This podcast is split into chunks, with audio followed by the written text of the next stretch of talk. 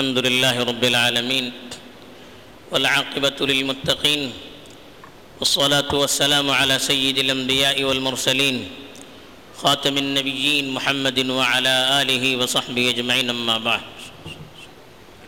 میرے دینی اور ایمانی بھائیوں، بزرگوں اور دوستوں، اللہ تعالیٰ نے قرآن مجید کے اندر اپنی صفات بار بار بیان کی۔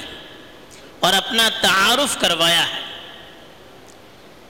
کہیں کہا وہ اعلیٰ کل شعی قدیر وہ ہر ہر چیز پر پوری طرح قادر ہے۔ کہیں کہا وہ القاہر فوق عبادی وہ اپنے تمام بندوں پر غالب ہے۔ ان پر کنٹرول کیے ہوئے ہیں۔ کہیں کہا وہ السمیع البصیر وہ ہر ہر چیز سنتا ہے۔ ہر ہر چیز دیکھتا بھی ہے۔ اس طرح کی بے شمار قرآن میں اللہ کی صفتیں ہیں جو اللہ نے اپنے تعارف کے لیے قرآن میں بیان کی۔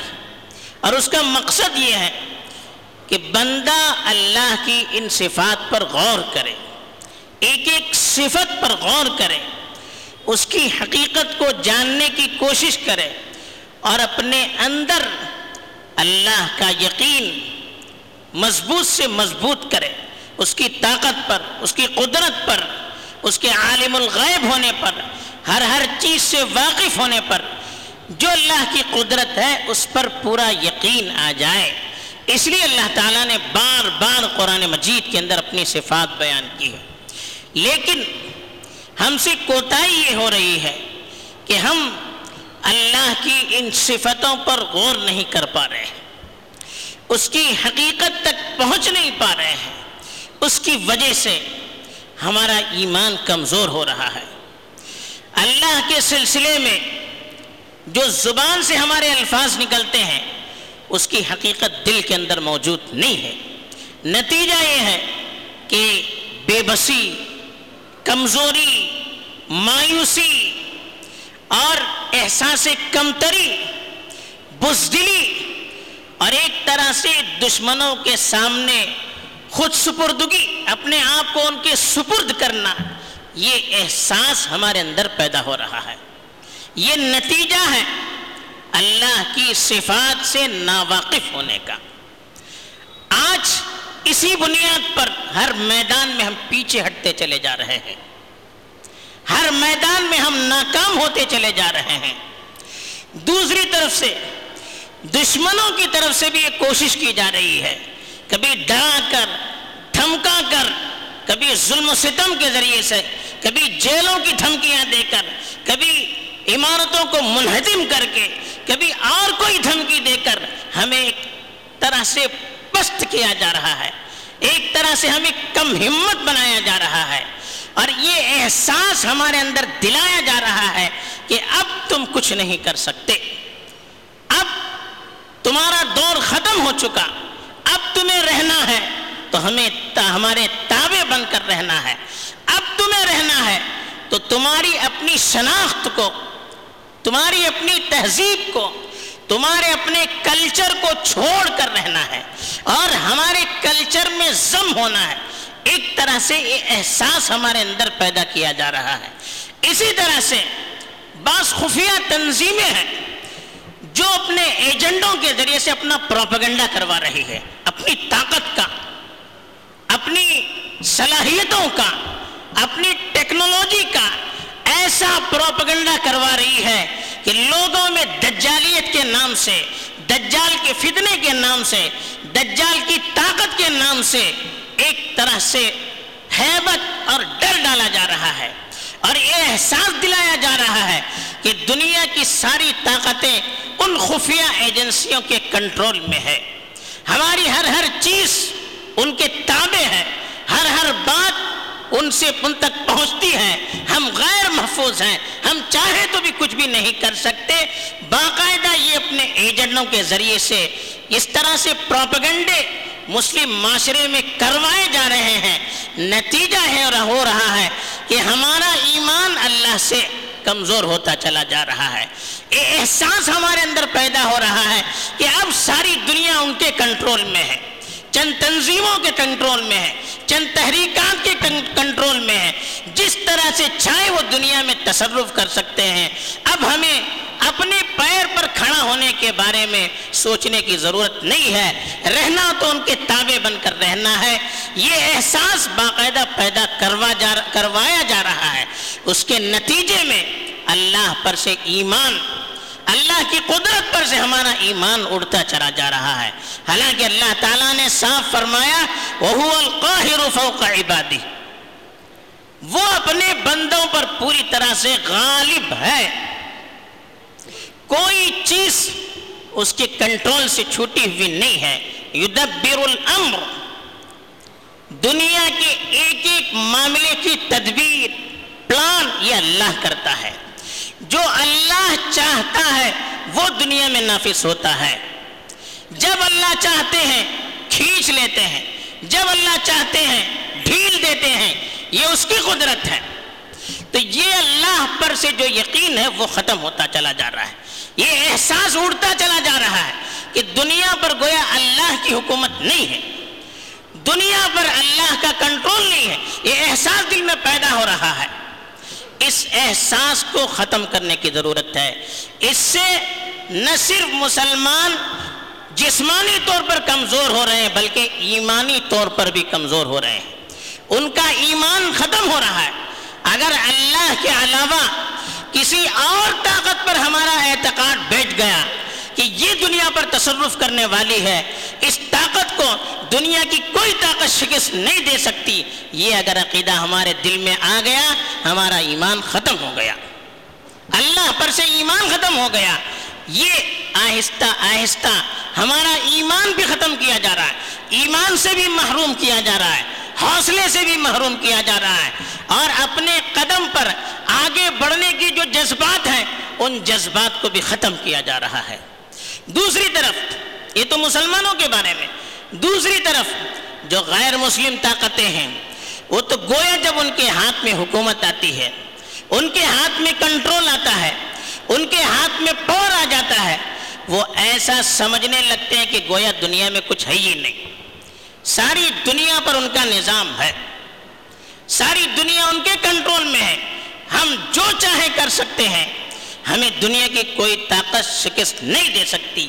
یہی نتیجہ ہے کہ جب چاہے کسی پر حملہ کرتے ہیں، جب چاہے کسی پر ظلم کرتے ہیں، جب چاہے کسی کو اپنے کنٹرول میں لینے کی کوشش کرتے ہیں، اور جب چاہے ان کی لو، ان کے لوگ اپنی زبان سے اول فول بکنے لگتے ہیں۔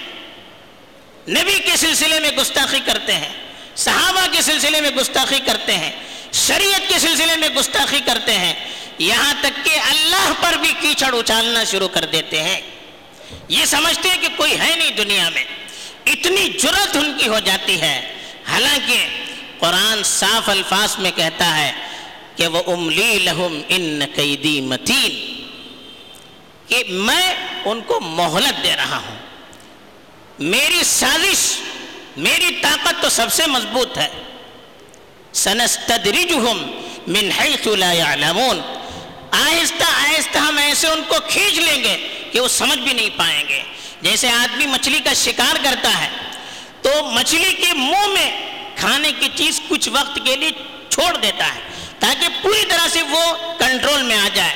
جب کنٹرول میں آ جائے تو فوراً اس کو کھینچ لیتا ہے۔ اسی لیے اللہ تعالیٰ نے فرمایا، مسلمانوں کو بھی تسلی دیتے ہوئے، ولا تحسبن اللہ غافلا عما يعمل الظالمون۔ یہ ظالم جو کر رہے ہیں، اب یہ نہ سمجھے کہ اللہ اس سے غافل ہے۔ ایک ایک چیز سے اللہ واقف ہے، وما اللہ بغافل عما يعملون۔ وہ جو کچھ کر رہے ہیں، اللہ اس سے غافل نہیں ہے۔ بلکہ اللہ نے دھمکی دے کر کہا، ولا يحسبن الذين كفروا انما نملي لهم خير لانفسهم کافر یہ نہ سمجھے کہ ہم نے جو ان کو چھوٹ دی ہے، یہ ان کے لیے بہتر ہے۔ یعنی وہ جو چاہے کر رہے ہیں، ان کو پکڑا نہیں جا رہا ہے چھوٹ دی جا رہی ان کے لیے۔ تو یہ ان کے لیے خیر نہیں ہے۔ انما نملی لہم لیزدادو اسما۔ ان کو چھوٹ اس لیے دی جا رہی ہے کہ وہ اور گناہ میں بڑھتے چلے جائیں، اور ظلم میں بڑھتے چلے جائیں، تاکہ اللہ کا عذاب جب آئے تو کچھ بھی نہیں کر سکتے۔ اللہ کے رسول صلی اللہ علیہ وسلم نے فرمایا کہ ان اللہ الظالم فعیدہ اخذ لم يفلت ہو اللہ تعالیٰ ظالموں کو چھوٹ دیتے ہیں۔ لیکن جب اللہ پکڑ لیتے ہیں، تب پھر وہ چھوٹ نہیں پاتے ہیں۔ تو یہ وقتی مہلت ہے، وقتی چھوٹ ہے ٹیمپروری چھوٹ ہے۔ اس کو آپ یوں نہ سمجھے کہ وہ جو چاہے کر سکتے ہیں۔ نہیں، اللہ کے وقت ہم لوگ جذباتی ہیں، ہم لوگ جلد باز ہیں۔ ہم لوگ چاہتے ہیں کہ فوراً عذاب آ جائے۔ وَيَسْتَعْجِلُونَكَ بِالْعَذَابِ۔ اللہ تعالیٰ نے خود اللہ کے رسول سے کہا کہ آپ کے ساتھی عذاب کے سلسلے میں آپ سے جلد بازی کر رہے ہیں۔ یا مشرقین خود عذاب کے سلسلے میں جلد بازی کر رہے ہیں کہ کب عذاب آئے گا، کب عذاب آئے گا۔ وَلَن يُخْلِفَ اللَّهُ وَعْدَ اللہ تعالیٰ اپنے وعدے کی کبھی خلاف ورزی نہیں کر سکتا۔ لیکن وَإِنَّ يَوْمًا عِنْدَ رَبِّكَ كَأَلْفِ سَنَةٍ مِّمَّا تَعُدُّونَ۔ اللہ کے یہاں ایک دن تمہارے حساب سے ہزار سال سے بھی زیادہ۔ ہے تو اللہ کے یہاں ہمارے ایک ہزار سال کے مقابلے میں اللہ کا ایک دن ہے۔ تو اس کے حساب سے وہ عذاب بھیجتا ہے۔ ہماری جلد بازی سے کچھ ہونے والا نہیں ہے۔ اللہ ہمارے نوکر نہیں ہے، ہمارے غلام نہیں ہے کہ جب ہم آرڈر دیں تو وہ عذاب لیں نہیں، اس کے یہاں وقت مقرر ہے، لیکن ہمیں اللہ پر یقین ہونا چاہیے۔ اللہ پر بھروسہ ہونی چاہیے۔ اور دوسرے، دوسری بات یہ بھی یاد رکھنی چاہیے۔ اللہ کے رسول صلی اللہ علیہ وسلم نے حدیث میں فرمایا، من عادلی ولی فقد آدنته بالحرب اللہ کے رسول صلی اللہ علیہ وسلم نے فرمایا، بخاری شریف کی حدیث ہے، جو میرے دوست سے دشمنی کرے گا، تو گویا کہ اس نے، میں نے اس سے جنگ کا اعلان کر دیا۔ اب ذرا سوچئے، جس طرح سے یہ ظلم کی حد پار کر چکے ہیں، اللہ کے نیک بندوں کو تکلیف دے رہے ہیں، یہاں تک کہ اللہ کے رسول صلی اللہ علیہ وسلم کی ذات کو بھی نہیں بخشا جا رہا ہے۔ تو کیا اللہ کی ذات خاموش رہ سکتی ہے؟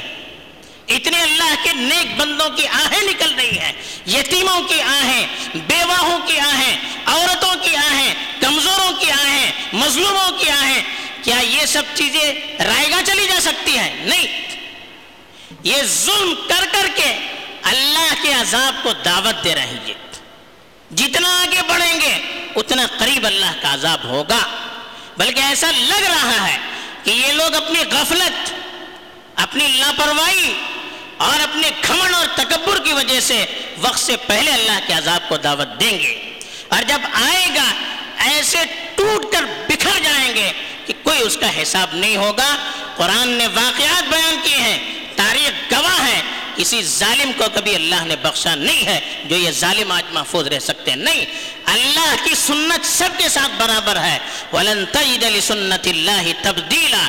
اللہ کی سنت کبھی بدلتی نہیں ہے۔ اللہ کا قانون کبھی بدلتا نہیں ہے۔ اللہ تعالیٰ لوگوں کے ساتھ جو معاملات کرتے ہیں، اس میں کبھی تبدیلی نہیں آ سکتی۔ جو پچھلوں کے ساتھ ہوا، وہ آج کے لوگوں کے بھی ساتھ ہوگا۔ جو پچھلے فرعون کے ساتھ ہوا، آج کے فرعونوں کا بھی اس سے بدتر اثر ہوگا، اس سے بدتر حشر ہوگا۔